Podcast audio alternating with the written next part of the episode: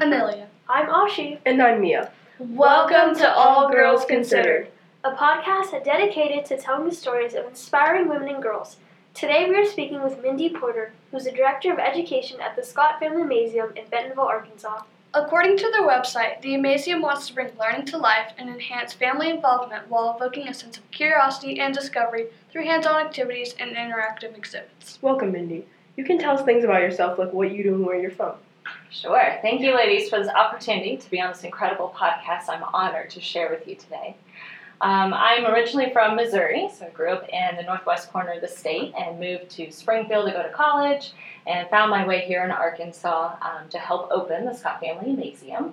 Um, so I'm the director of education, as you said earlier, and that means I get to oversee all of our educational programs. So that can be professional development for teachers and educators. It can be our amazing summer camps, scout workshops, early learner programs. Um, I also oversee the team that interacts with our guests uh, when they come and explore the exhibits. What's your favorite part of the job? Favorite part of the job?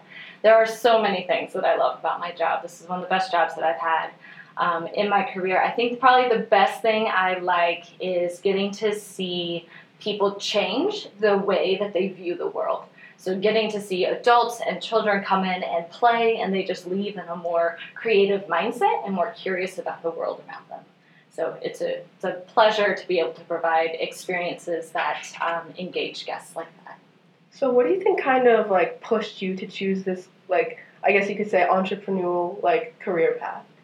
Yeah, I kind of stumbled into the museum field. I have a degree in biology. Um, I always liked science growing up. I always liked working with kids growing up, but I never knew what that would mean for me as far as a career. And I started volunteering at a science museum when I was in college, and I just fell in love with it. So I was able to get a, a position at that museum um, to start an outreach program, and then I've just um, worked my way up and advanced my way into the field. So um, I just stumbled into it, honestly. Yeah. yeah crazy. Kind of chasing the passion a little bit. Yeah. And it worked out. yeah, it did work out. Yeah, yeah. Because you you've been able to kind of build your own like um, not empire, but yeah, you you've built your own like business. So that's great that you can take something that you enjoy doing. and You can like make it a job. Yeah, really cool. I think that's that's the ultimate goal, right? Is Yeah. to find your passion and then find a way to actually make your passion a career. And Mhm. so I was um, fortunate enough to be able to do that. So, but I didn't find that passion is probably the first step, right? Yeah. Yeah.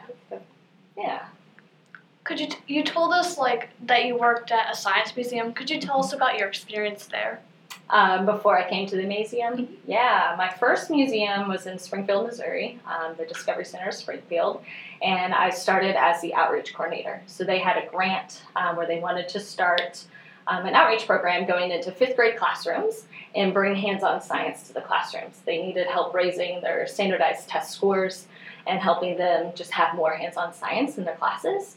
Um, so I developed a bunch of curriculum, uh, really amazing hands-on um, activities that were an hour long, and I would show up to a school um, for seven weeks in a row with an awesome tub full of incredible experiments, and I would get to work with fifth graders, and I would teach them um, hands-on stuff, and we do great experiments together and ask all sorts of great questions. Um, and then on the eighth week, they would come to the, the uh, museum on a field trip and kind of have a celebration moment. Um, so I started that program and taught hundreds and hundreds, if not thousands, of fifth graders.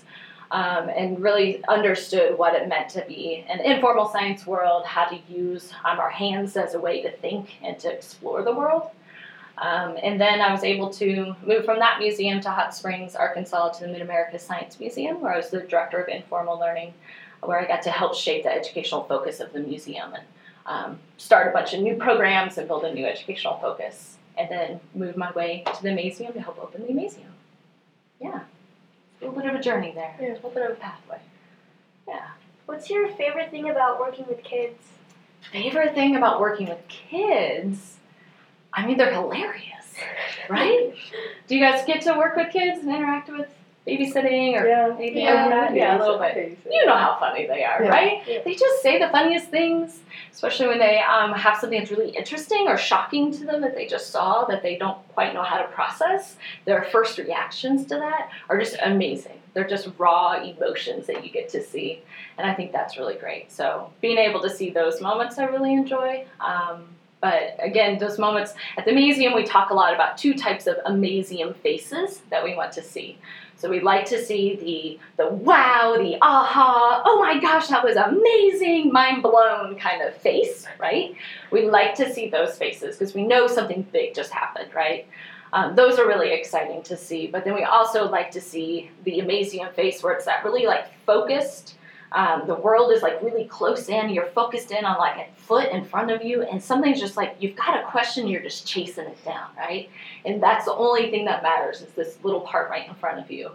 Um, so I love seeing that kind of face too. So I think being able to work with children help them have both types of experiences. That's one of my favorite things.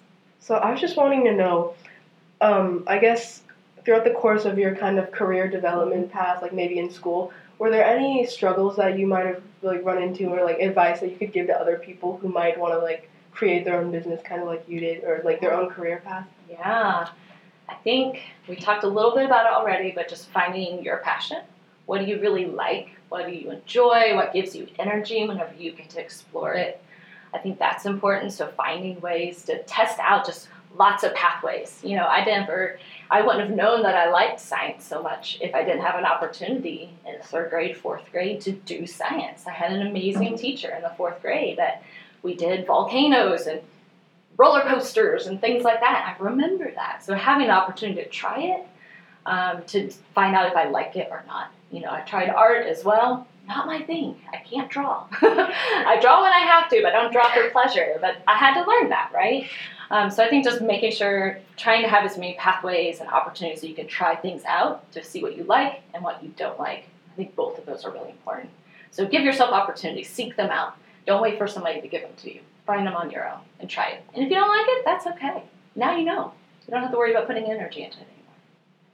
Um, earlier, you were talking about how you've worked at many different museums. Mm-hmm. And so, how did you get into working at museums? Yeah.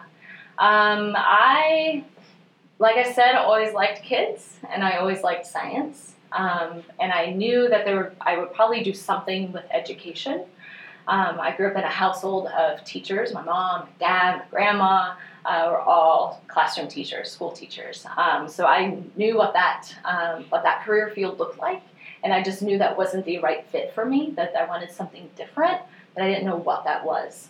So really, it was um, in college spending a lot of time in different positions where I got to work with students in different ways. Um, and I started to hone in on um, informal education being the pathway I wanted. Volunteering at the museum really helped me to understand that a little bit better. Um, but really, just growing my understanding of science and how to do science in a really productive way, um, in a hands on, interactive kind of way. Um, and then just happened to hear when I was on campus that the museum was hiring, and I applied and was able to find my career path for that. So a little bit of luck, I think. The stars aligning, I think. Um, but again, just kind of chasing down those interests and those passions. Would you say like your family mentor would like your family members would be were like mentors for you? Yeah, absolutely. I learned a lot from mom and dad and watching them as professionals, how they interacted with each other, how they interacted with everybody in their in their schools, um, regardless of their status or their title, just how they treated everybody equally with respect, um, how they um, spoke about learning, how they spoke about um, how to encourage students in their learning. Um, definitely had a huge impact on me for sure. And just their constant encouragement and, and support of me and, and helping me ask questions and figure things out being patient with me as I tried to figure it out. I don't think I have it fully figured out yet, truth be told. Do you think there's any other maybe influential people in your life, maybe not relatives, but maybe just like, so not celebrities, but just people that have like influenced you personally? Yeah, I can think back to several. Um, I remember when I first uh, started working at the museum in Springfield. Um, brand new to the museum field, first time to have like a career type job um, not really knowing what all of that meant. Um, I was able to meet um, somebody from the Exploratorium, which is an amazing museum in San Francisco. Um, so I was able to do a work trip out there, and I, I met I met him, and he was just amazing. Like he had uh, wisdom, he had perspective. He had been in the museum field for a long time, and he just took a lot of time just to talk with me, ask questions. um, and encouraged me. And he just had so many like great phrases, you know, like one-liners that were just so powerful. Um, so he was a great mentor to me in my early career. Um, and I can think back to teachers that were influential, um, you know, youth ministers at my church that were really influential.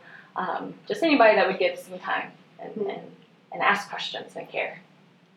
I just wanted to know some ways that you and your team have worked to make the Amazeum, I guess, kind of different from like standard science museums because I've been to a couple and the Mhm. Amazeum is completely, I feel like it's really innovative. And I just want to know what you guys did to like make it different and the steps that you guys took. Yeah, I'm glad you think it's innovative. Yeah, That's really really exciting. Yeah. Well, we went to a lot of museums. Um, so uh, the core team that started the museum, uh, we all had several years of experience in museums, so we had that experience to draw on. But we also visited probably 30 to 40 different museums in about a year span of time, um, just to see what they're doing, how they um, approach learning, how they structure their team, what kind of policies do they have, what is their work environment, what's their culture like. Um, so we just learned a lot from other museums, uh, their successes, their failures, their struggles. Um, and we tried to take all of that to heart. Um, and we had just a lot of discussions in the early days about what type of museum were we going to be, what was most important. Um, we also spent a lot of time in the community. Um, so we did a lot of listening to the community. We went to schools, to businesses, um, to fellow museums, um, and we just asked them, you know, what are your aspirations for, for your community? Where, what are the needs in the community? You know, where are their gaps? What's already going really well so we don't need to reinvent the well, the wheel, um, or the well. Um, how do you, how can we partner to make Northwest Arkansas um, as, as amazing as it can possibly be? Um, so through that listening and hearing where the needs were, um, through seeing just other really innovative museums, um, kind of meshing all that together and trying to hold true to what the culture we wanted to have and um, not compromising on that. Yeah. So, so you basically found the gaps, like things that you know Northwest Arkansas could improve on, and you tried to incorporate that into the Amazeum. That's Yeah. really cool. Yeah, like one of the major gaps that we saw, um, you know, Northwest Arkansas has phenomenal arts education. Um, there's amazing theater programs. Um, uh, Crystal Bridges Art Museum, right? Like, there's just amazing arts opportunities in Northwest Arkansas. So we knew that was well covered. We didn't need to worry about um, trying to um, reinvent that wheel. Um, but we realized that there wasn't a lot of STEAM education, right? Science, technology, engineering, arts, and math. There wasn't a lot of that happening in Northwest Arkansas, but there was a lot of need for that. Um, schools, in particular, libraries, we heard that a lot. Um, and from a lot of the parents that they were looking for opportunities to do hands-on science. We want to play around with technology. We want to explore these things. There's just not a lot of opportunities to do that. We also heard that there weren't, um, there's not a lot of places for families to go and be active together. A lot of the experiences are kind of passive, like going to a movie. It's passive. We're sitting back, we're not talking with each other, right? We're not really engaging with each other, we're watching the screen, which that's a great experience. But there's really, and there were no other experiences beyond that type of experience in Northwest Arkansas. So we wanted to provide something that families could come together. And however you're defining family for that day, it could be the four of us coming to the museum and you're my family for the day.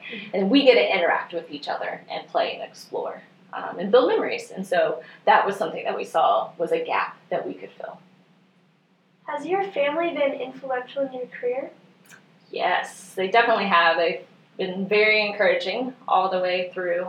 Um, they never put um, an expectation on me that I had to be one particular thing as I grew up. They didn't say you have to be a lawyer, you have to be a doctor, you have to be an artist. Um, they just um, really supported me in, in all the things. Um, and they also um, have just supported me with each career step as well. They've been there for museum openings, they've been there, you know, uh, with all the celebration moments along the way, and the rough spots too. They were there to be a crying shoulder for me. yeah.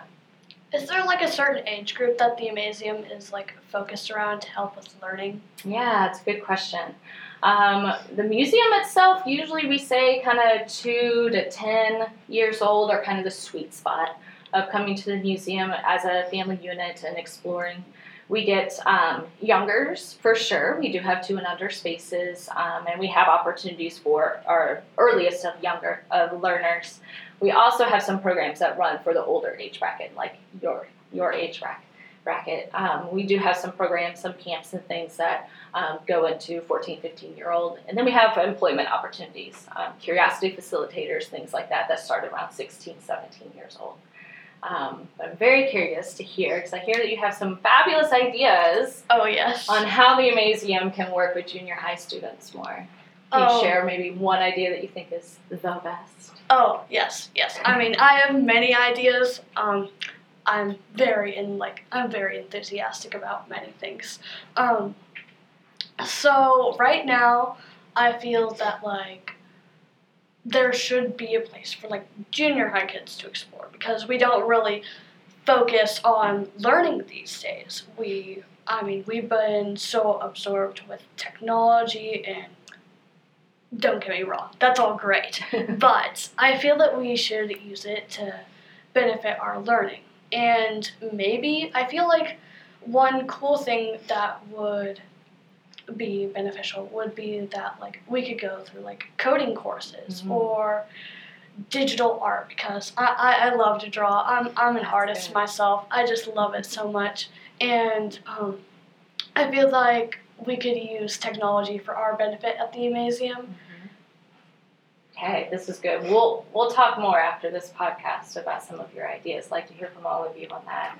Um, that is an area that we're looking to explore um, more. Is how to understand better what your desires are and the things that are interesting to you as a junior high student, um, and then how can we offer programs or ways to get you guys more involved? Because it is a demographic that we're not fully reaching, and we're ready to start reaching it better. So, what do you think some of like the main fundamentals you had?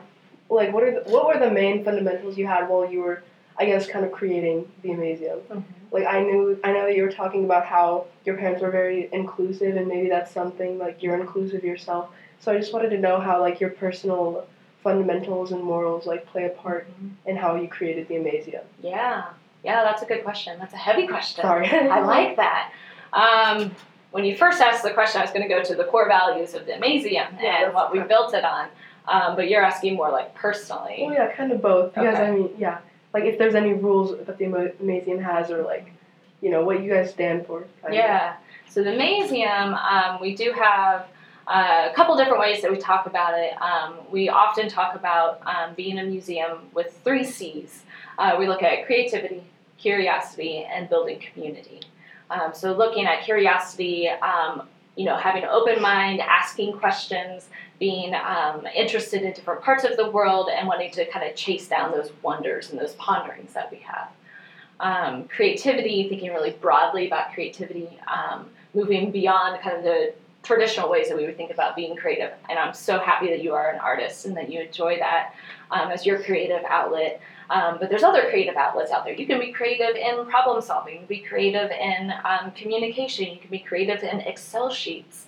Um, there's lots of ways to be creative. And so celebrating all of those different ways and helping people to find their inner creativity. I think we tend to lose that as we get a bit older. Um, and then building community. So we're um, for the community, but we're also built with the community. And we want to make sure that we're um, building community by connecting people and providing opportunities to be around each other and really engage with each other. And when you're playing, when you're asking questions, when you're using your hands to manipulate materials and play around with stuff, that's just a great way to connect with people. Um, so those are the, the things that we hold most important. Um, we do have our core values that we use kind of as our guiding principles. Um, we celebrate the messy and active nature of play. Um, that that's a pathway of learning that we really put a lot of importance behind. Um, we put a lot of importance behind trust and authenticity. So we trust each other as teammates, but we also trust our guests. Um, and so that gets expressed in several different ways. As you walk around the museum, you can see um, not all the doors are locked. um, you can see that even in our store, like how the store is displayed, we don't have you know things behind um, locked cabinets or bars or anything like that. It's open. We trust you that you're not going to walk out with all of our product. Um, same thing in the cafe. We have open um, display cases so you can reach in and grab what you need to grab, and we're going to trust you. You're going to come around and, and pay at the register. Um, And then authenticity is another one that we um, hold to be important. So we have real things, right? There's going to be real tools, real materials, uh, real phenomenon. There's going to be, you know, real problems, real mistakes, uh, real risks that are out there for us to explore. So we have a real semi truck in the museum. Other museums, they will choose to put a cardboard one in or a plywood, you know, a fake kind of cutout where it looks like a truck. Um, we didn't want to do that. We said if we could have a real truck, let's have a real truck. So there's a, a real semi truck that was put in the museum, and then we built the walls around the truck. So we literally built it around that, that truck. Um, so when it comes time to take it out, we'll have to do a truck take apart uh, to get all the pieces out. But um, yeah, so those are a few things that we um, hold to be most important. So since this club is about girls, um, I just wanted to know if there was any maybe prejudice you felt like you've experienced because you're a girl, and um, some ways that that's kind of made you stronger in your career. Yeah, unfortunately, that's a real thing. Yeah. Um, unfortunately, um, women often aren't given the um, same credit or respect um, as as our male counterparts are. Um, so I think that for me, it's been there have been situations for sure um, where I felt like, uh, as the only female in the room, that my voice wasn't given the same space to be heard, um, wasn't taken as seriously.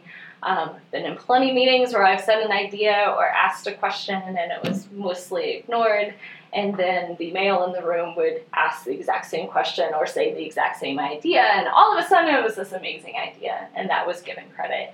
And so it's it's hard, it's disheartening, it's um, it's frustrating, it's an injustice. We know it's not right.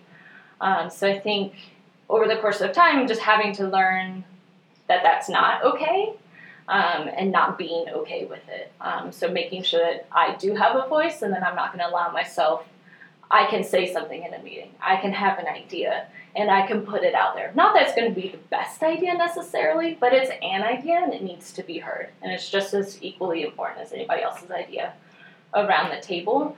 Um, so making sure that I'm speaking up and that I don't allow the room to kind of consume me.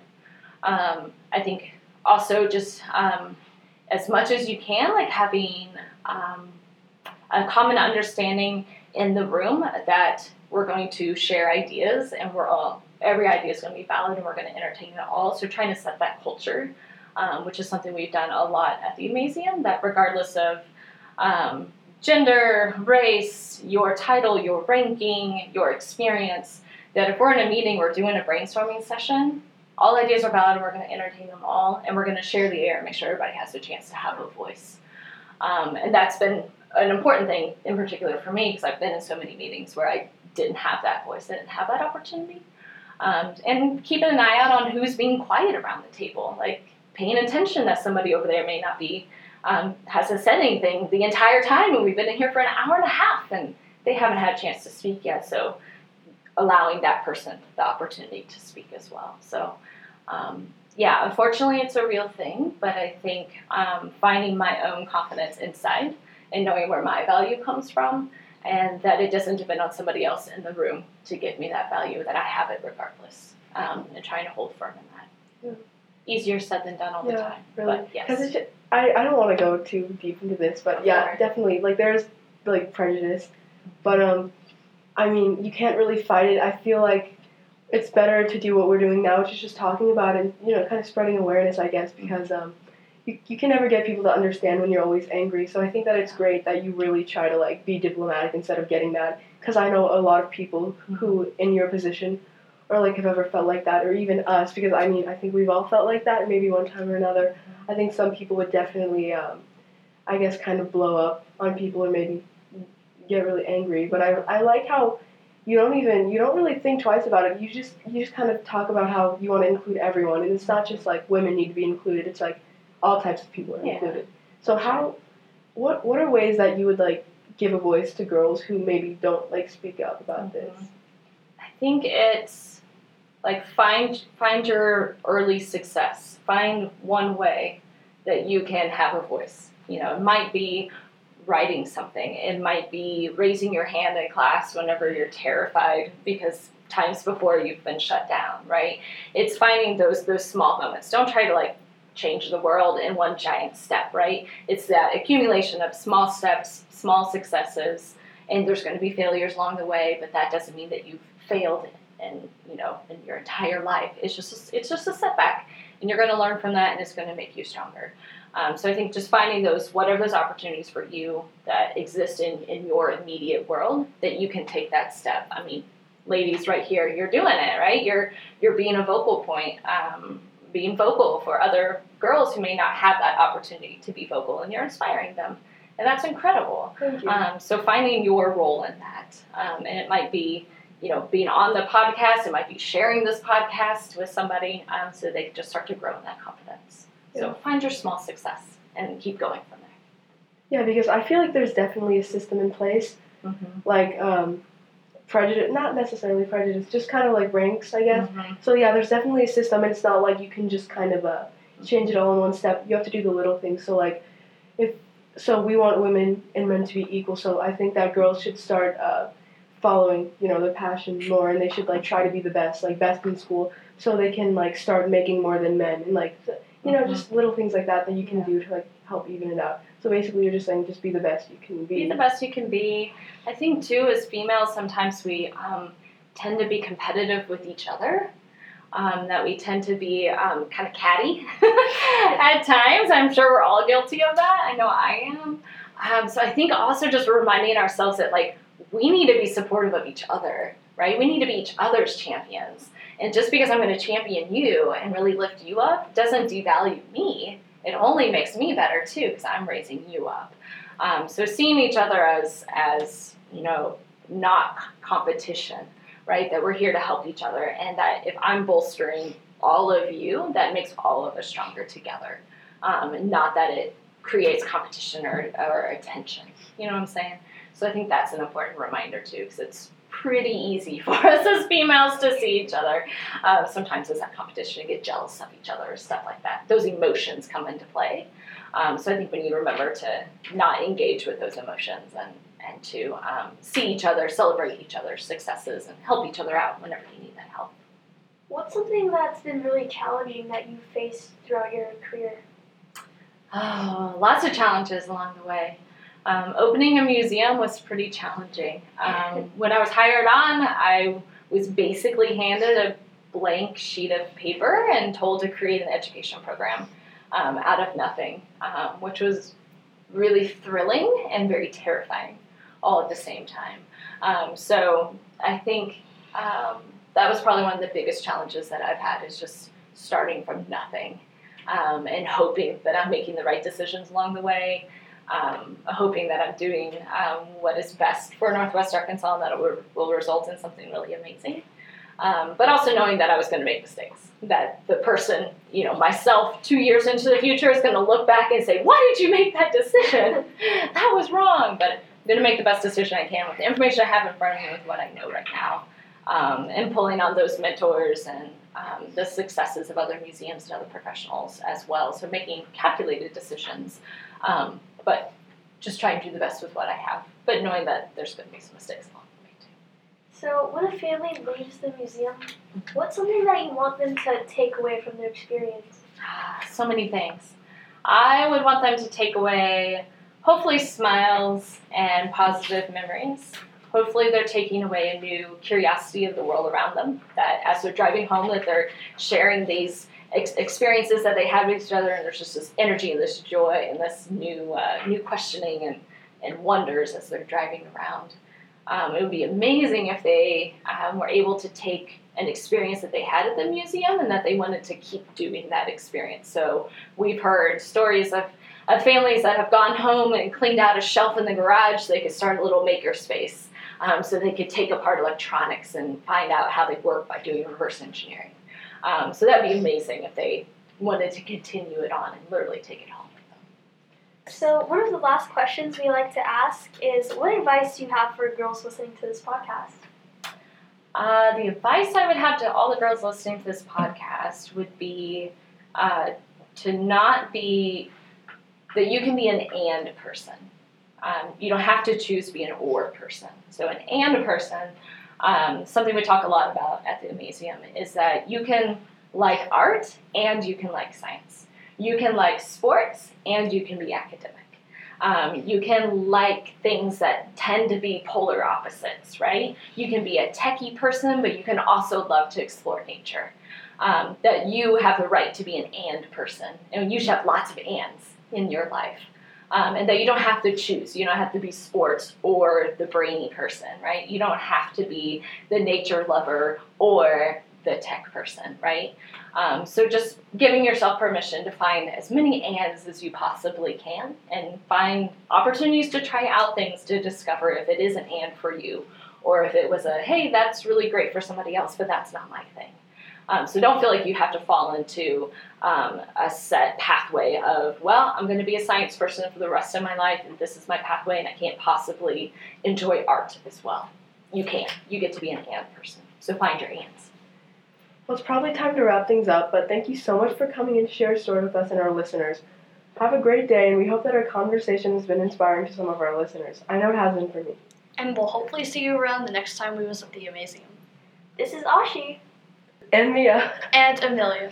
From All Girls Considered, signing off.